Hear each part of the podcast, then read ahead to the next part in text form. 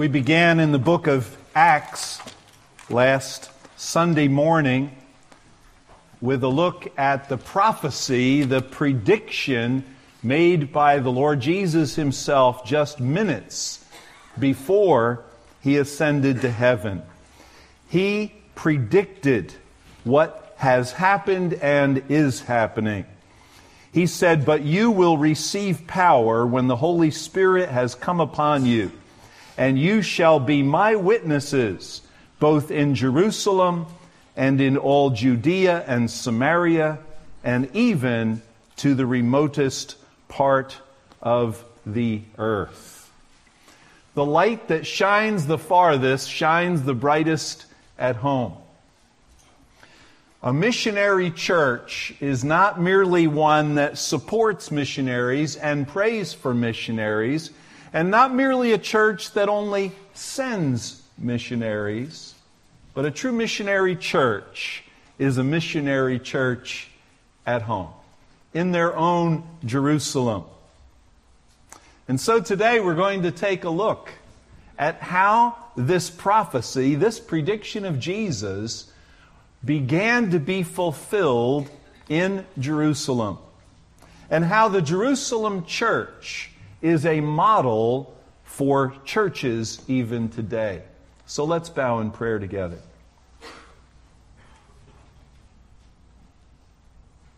And Father, we thank you for your inspired word. And we pray now that your Holy Spirit, who inspired this word, may illuminate it, that you might speak to us. May you speak to us. Some need to hear the word of salvation and be saved today. Some need to hear a word of exhortation and be obedient to your call. We pray that you would work now through your word, and we pray it in Jesus' name. Amen. Now, after Jesus, in Acts chapter 2, the Holy Spirit came as Jesus said he would. And he baptized and filled the 120 disciples gathered in the upper room. They miraculously, instantaneously had the ability to speak foreign languages. How many of you ever studied a foreign language? Yeah, I took two years of French, but it never took me, you know? and uh, I've studied Greek and Hebrew, but don't ask me to tell you anything in any, in any of those languages. But these people received a miraculous gift of tongues, of languages, and they were able to praise God in the languages of all these Jewish people who had come from all over the Roman Empire back to Jerusalem for the Feast of Pentecost. They heard these Galileans speaking all these foreign languages miraculously. This miracle caused people to gather. Then Peter preached the gospel in Greek or Aramaic, the common language that they all shared. And as a result of hearing the gospel preached, and very personal to them, you killed the Messiah, he told them and you need to repent and believe in the Messiah that you killed. What a, what a convicting message. And they believed then in Jesus Christ. They were saved. They were baptized. They were added to the church. 3,000 of them on that first wonderful gospel day of Pentecost. This miraculous event had a tremendous effect on the city of Jerusalem. And the church of Jesus Christ, founded there in Jerusalem, had a marvelous influence on its community. And I believe that an obedient, gospel, Holy Spirit filled church will have a tremendous community impact. I see three impacts on the Jerusalem community recorded in the verses that we're looking at today. Number one, there was fear. Number two, there was favor. Number three, there was faith. So if you want to follow the outline today, fear, favor, faith. The first impact that this church had on its Jerusalem was fear.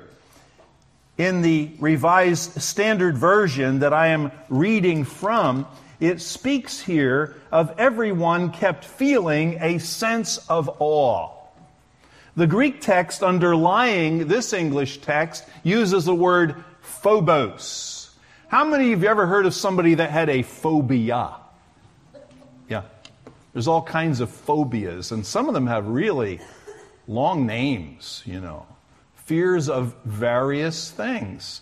Some people have a fear of the dentist, or a fear of heights, or uh, whatever it may be that a person may have a fear of. This is not merely talking about a fear of germs or something like that. This is talking about the fear of God. The fear of God. This same word phobia is used, phobos is used in Mark 4:41 when Jesus stilled the stormy sea of Galilee it says the disciples feared exceedingly and said to one another, Who can this be that even the wind and the sea obey him? They had the fear of God. The apostle Peter wrote of this in 1 Peter 1:17, if you address as Father, the one who impartially judges according to each one's work, conduct yourselves in fear during the time of your stay on, on earth. Do you know there's a passage of Scripture that I pray every Sunday for this church? Would you like to see what I've been praying for you? Look with me at 1 Corinthians 14 24. I pray this every Sunday for this church. 1 Corinthians 14 24 tells us what should happen to an unbeliever when an unbeliever comes into the worship service of a church like this. 1 Corinthians 14, verse 24. But if all prophesy and an unbeliever or an ungifted man enters, he is convicted by all. He is called to account by all. The secrets of his heart are disclosed, and so he will fall on his face and worship God, declaring that God is certainly among you.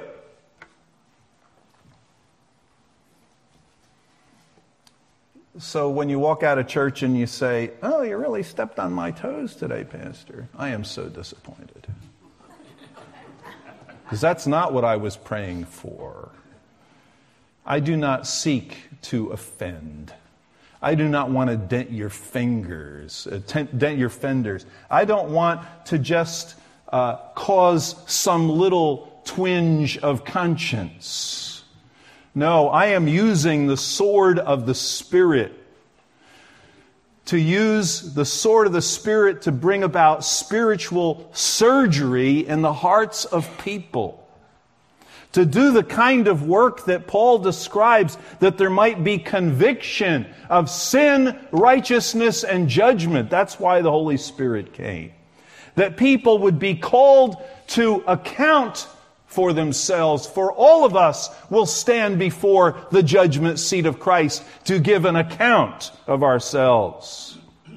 How many of you done your taxes so far? Anybody? Oh, about four or five. That's good. That's good. You've got another month. You know, it's okay. It's amazing how going, doing your taxes causes you to kind of give an account of yourself to the government. And as you look over all those receipts, to think, boy, I spent a lot of money last year, didn't I? Look what I spent it on. An account. We give an account.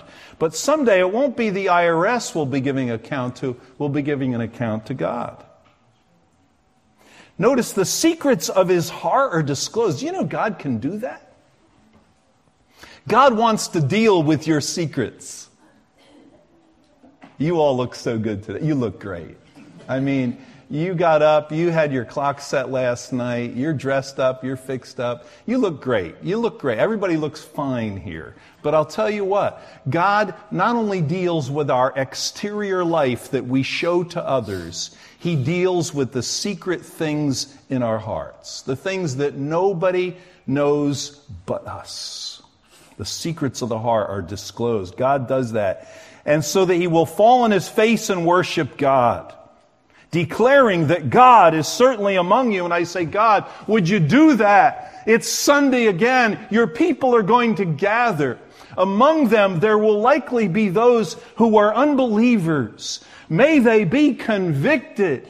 May they be convinced. May the secrets of their hearts be revealed. May they truly worship God and may they recognize that God is in our midst.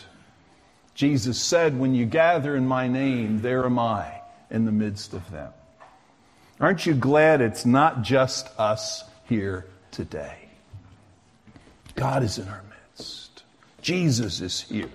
The Holy Spirit is here. We are built up together as a temple of God. And when we gather together, we are the temple of God. God dwells in us. God is here. God is at work. God is convicting, convincing, revealing secrets, and causing people to bow before Him in worship. Yes, that is the fear of God. It is serious stuff. How important is the fear of God? Proverbs 1 7 says the fear of God is the beginning of wisdom. What is wisdom? Wisdom is the ability to apply knowledge to the problems and challenges of life. It's usable knowledge. But it begins with the fear of God. When Paul lays out the sinfulness of mankind in Romans chapter 3, he concludes it by saying, There is no fear of God before their eyes. We live in a world now that has lost the fear of God. There was a day in the founding of our nation. Not all of the founders of America were Bible believing Christians, but there was apparently a greater knowledge of the fact that we were under God. Even the black robes of our judges were an implication that those judges were under the authority of God, appointed by God, who established human government. Yes. The fear of God is the beginning of wisdom. How sad it is that we are now on every level of public government education seeking to educate children and young people aside and apart from the fear of God. Notice in verse 43 of Acts chapter 2, everyone, everyone kept feeling a sense of awe or phobos, a sense of the fear of God. Is everyone? All kinds of people feared God, both saved and unsaved. Saved people are motivated by a healthy fear of God to live a pure and surrendered life, knowing that God sees and evaluates and records every thought, word, and deed of my life. We shall all stand before the judgment seat of Christ. The Bible tells us that government leaders need the fear of God. 2 Samuel 23 3. He who rules over men must be just, ruling in the fear of God. In the township where we ministered for almost 30 years, Limerick Township in Pennsylvania, they have a motto there on the wall of the township office Under God, the people rule. Under God under God. That concept must not be lost. The Apostle Paul wrote, Beloved, let us cleanse ourselves from all filthiness of the flesh and spirit, perfecting holiness in the fear of God. To the church at Ephesus, he wrote, Submitting to one another in the fear of God. Satan is seeking to destroy the divine order of the family and of human government. And God is established truly in his place, when he is in his rightful place in our lives, then we understand the divine order and we willingly are willing to place ourselves in that place where God has put us. In fact, the phrase the fear of the Lord is used over 300 times in the Old and New Testaments. What does it say in Job 28 28? Behold, the fear of the Lord, that is wisdom, and to depart from evil is understanding. The fear of the Lord is a beginning of knowledge, but fools despise wisdom and destruction. Proverbs 8:13 The fear of the Lord is to hate evil. Proverbs 14:26 In the fear of the Lord there is strong confidence and his children will have a place of refuge. The fear of the Lord is a fountain of life to turn one away from the snares of death. Proverbs 15:16 Better is a little with the fear of the Lord than great treasure with trouble.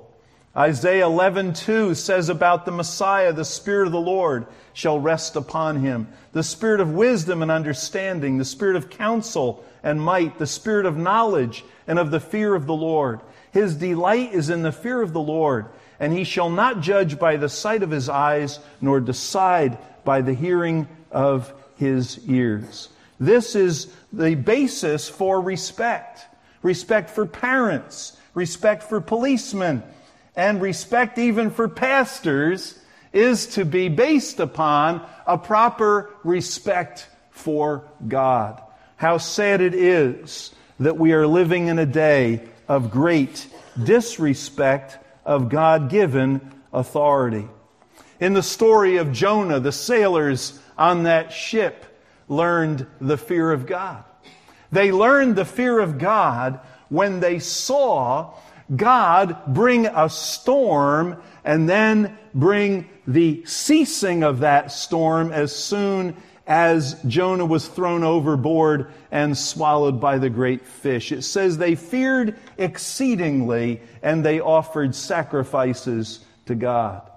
God noticed that Abraham feared him. In Genesis 22 12, God said, Now that I know that you fear God because you have not withheld from me your son. Well, the Bible tells us that Pharaoh did not fear God, and that's why he continued to defy the Lord. The fear of God is the one fear that will cast out all the other fears in your life. A.W. Tozer said, The fear of God is astonished reverence.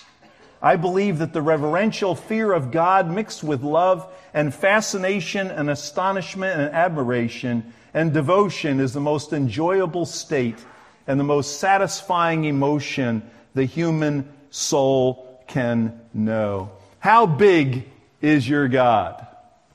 How big is your God? The God that you know, the God that you believe in, the God you trust. How big is He?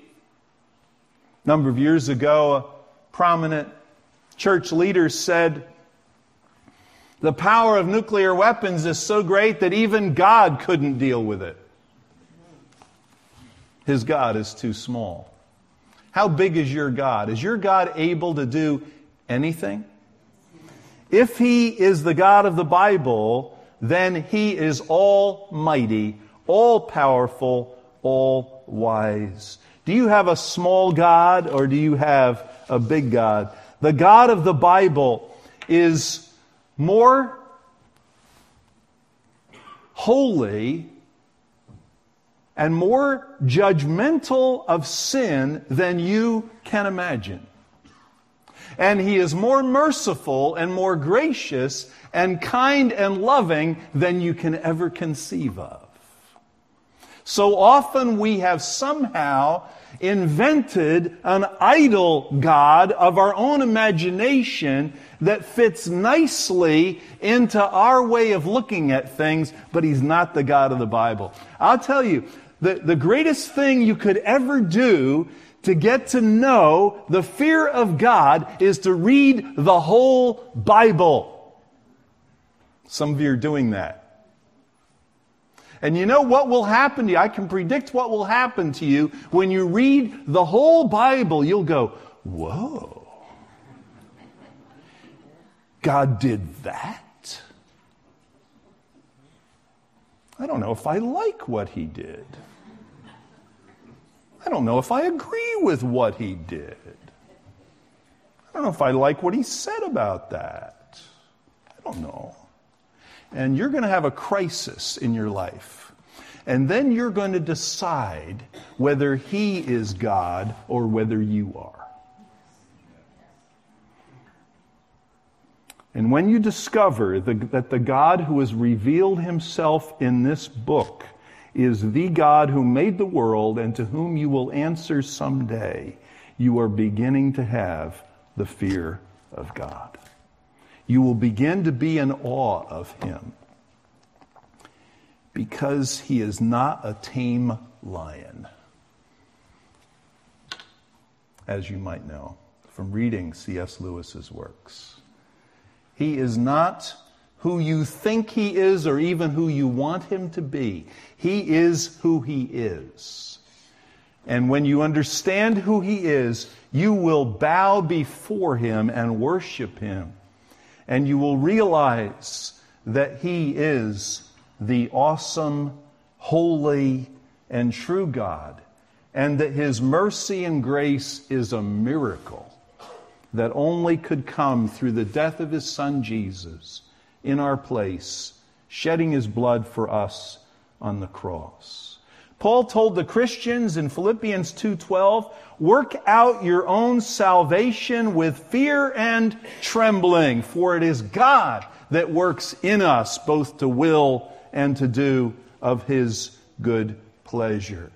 Now, why did these people, described here in Jerusalem in Acts chapter 2, why did they have this awe, this fear of God?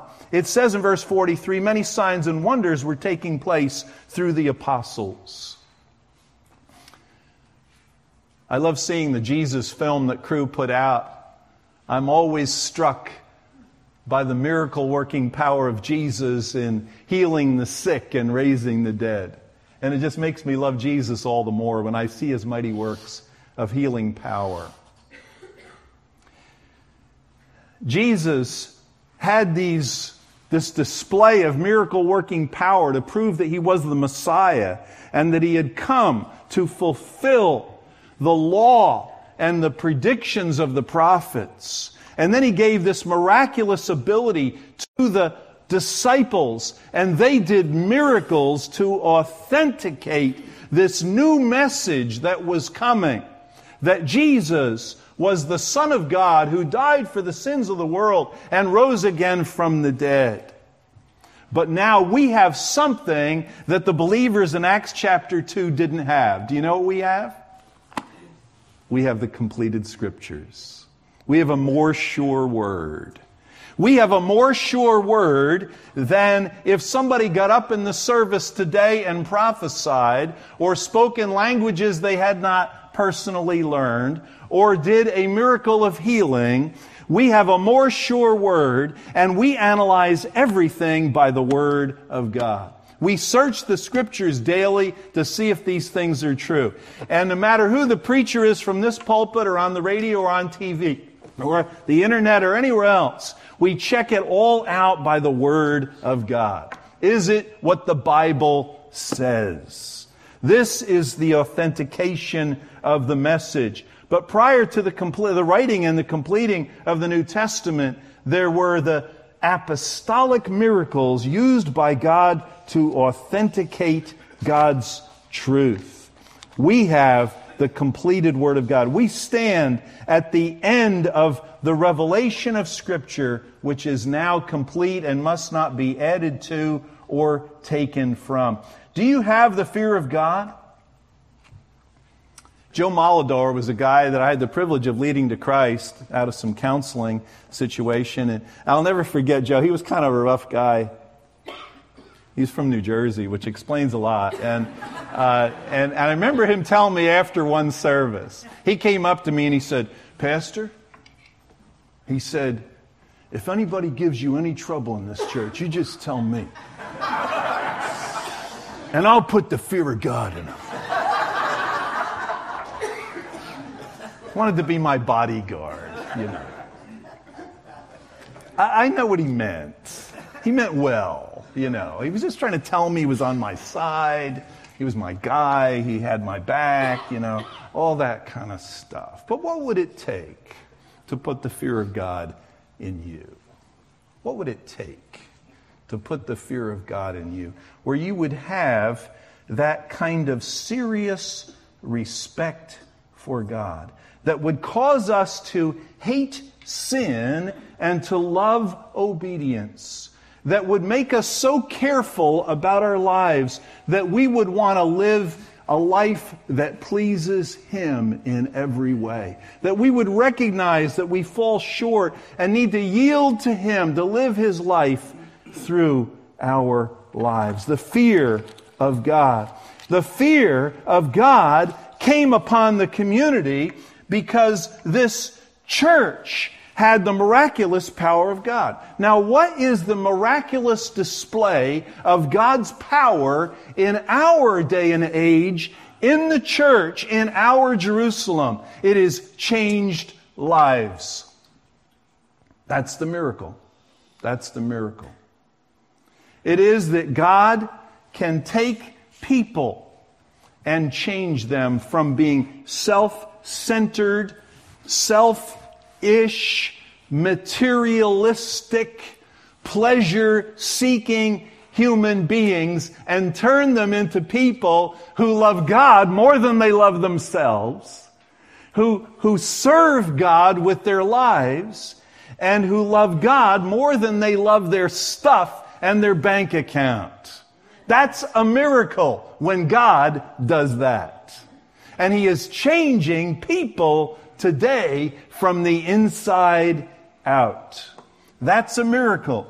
Whenever God saves a soul, and I'm not just talking about a person who raises their hand or prays a prayer and then just goes their way. I'm talking about a person who recognizes they're a sinner, hears the gospel, trusts in Jesus Christ, receives Him into their life, and the Holy Spirit begins changing them into Christ likeness. Whenever God takes a person like us and makes us people like Jesus, that is a modern day miracle. And God is doing that. And that is the work that shows his power today. The second influence on the community in Jerusalem was favor, having favor with all the people. Why did the people of Jerusalem favor these Christians? Why did they, they look at them favorably? Was it because they had a great TV show? Was it because they had a great radio preacher? Was it because they had a beautiful church building? Was it because they had a fleet of buses? No. They didn't have any of that stuff. What was it? Jesus predicted it in John 13 35. He says, By this, shall all know that you are my disciples by the love that you have for one another. We see the sacrificial sharing of these people. They had come to Jerusalem from all over the, the Roman Empire for the Feast of Pentecost. They'd gotten saved and they didn't want to go home. They wanted to stay and grow in this new life in Christ. And so they hadn't budgeted for a long stay. What do you do when you're out of town? You say, well, you just run up your credit card. They didn't have credit cards, you know? What are you going to do? And so they shared. And the people were in Jerusalem that had property. They sold their property so that they could give to the needs of these thousands of people who were coming and forming this church in Jerusalem. And they shared everything in common. And they, they met in each other's houses and they, they just shared their homes, they shared their food, they shared their money, they shared everything, and, and it was a beautiful thing. Now, uh, some people say this was the first communism or socialism. Now, there's a difference between what happened in Acts 2 and socialism or communism. Uh, why? Because Socialism and communism involve government theft and transfer of wealth by coercion. There's no coercion in this. There's no government in this. It is the voluntary sharing of possessions with those who have a need. That's Christian love. That's charity. And I'll tell you, the Christians in America are some of the most charitable people in the world. They voluntarily give of their money in order to help people around the world. The whole movement in history of the development of hospitals around the world is a Christian effort. It was founded and begun by Christians who cared. And one of the things that spread Christianity in the whole Roman Empire in the earliest days was this kind of loving sharing of material things, caring for the sick, caring for the poor out of love, caring for one another in the family of God, and then caring for people in the community who needed help. That kind of love that showed that we value people more highly than our stuff made a difference. I love that cartoon that shows a garage door being lifted up on a garage full of stuff. There's very few garages with cars in them, you know. It's all full of stuff, and it's all piled up. And this old man has his son there, and he says, Son, someday all this will be yours. you know?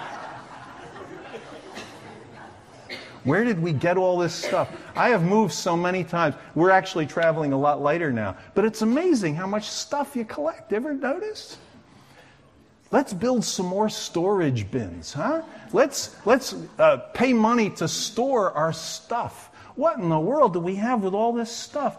And, and they said, you know, we're not going to live that long. People have needs. Let's share our stuff. There is no greater proof that the love of God has transformed your life than your willingness to share your stuff. Look with me at 1 John 3:16. A lot of people know John 3:16, but do you know 1 John 3:16?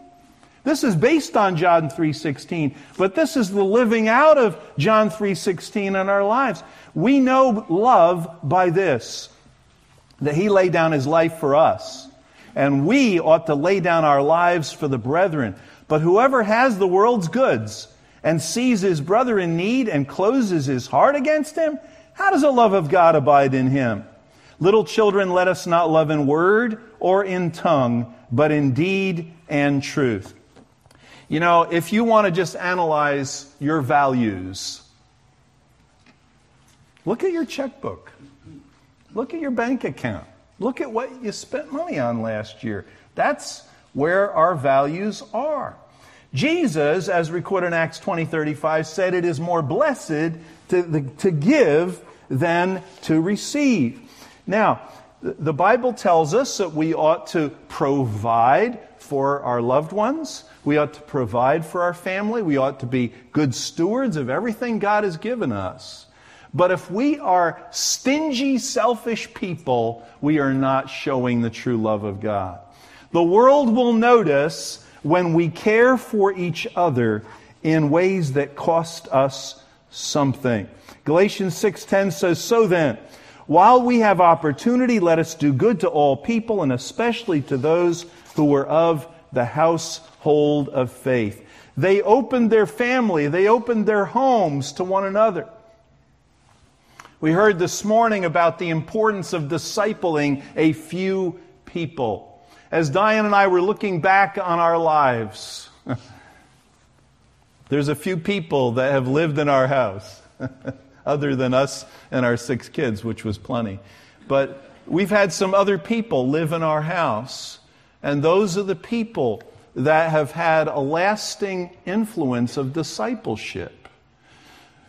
Do you open your home? Who do you invite into your home? Who eats at your table? It is using our home, our food, our table, our money to show the love of Jesus Christ that will show the world that we are changed by Christ, that He has made a difference in our lives. Their, their community saw how much they cared for each other, enjoyed each other, they wanted to be part of it. They had favor with all the people. This is the dynamic of the Holy Spirit that caused the Christian faith, to spread through the entire Roman Empire, which leads us to the final and third effect of the church on its community.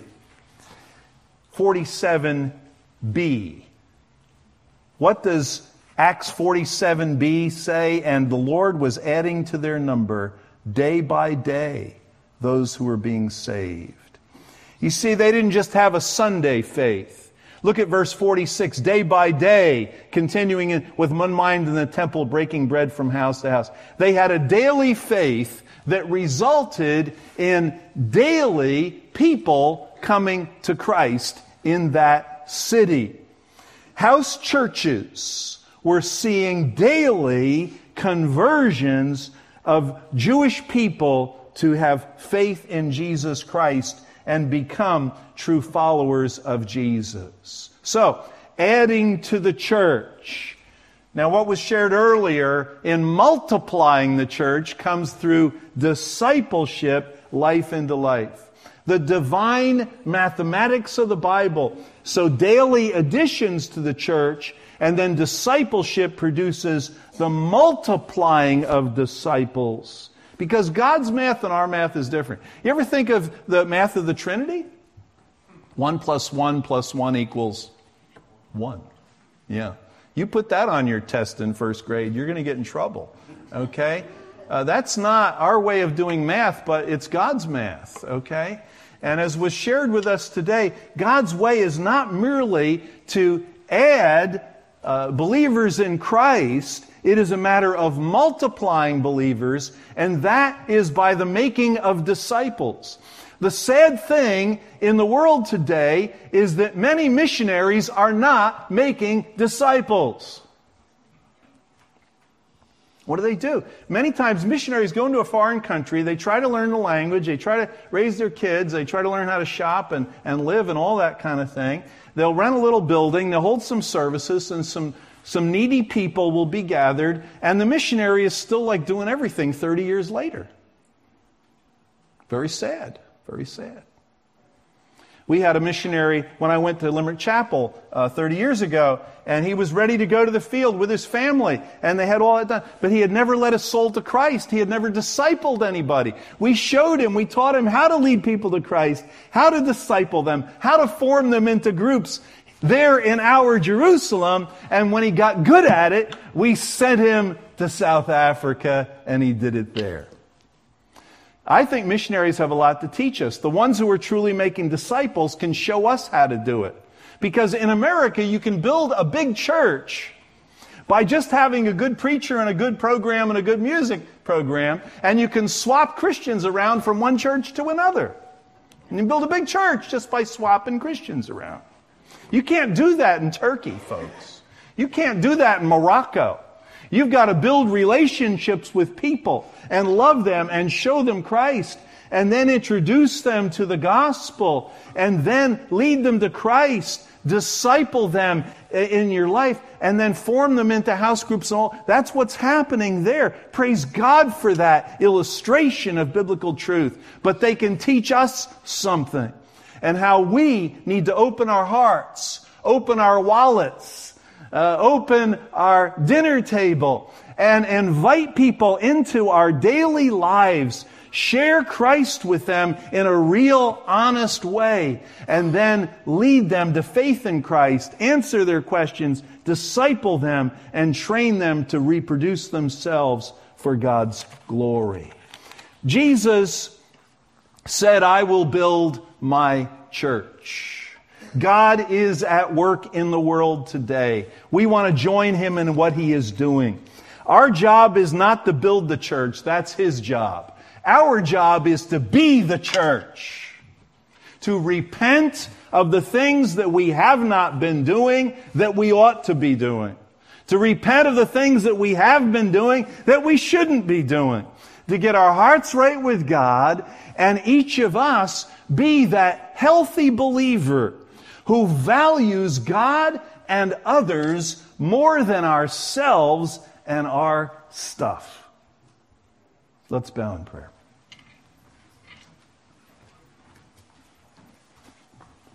Thank you, Lord.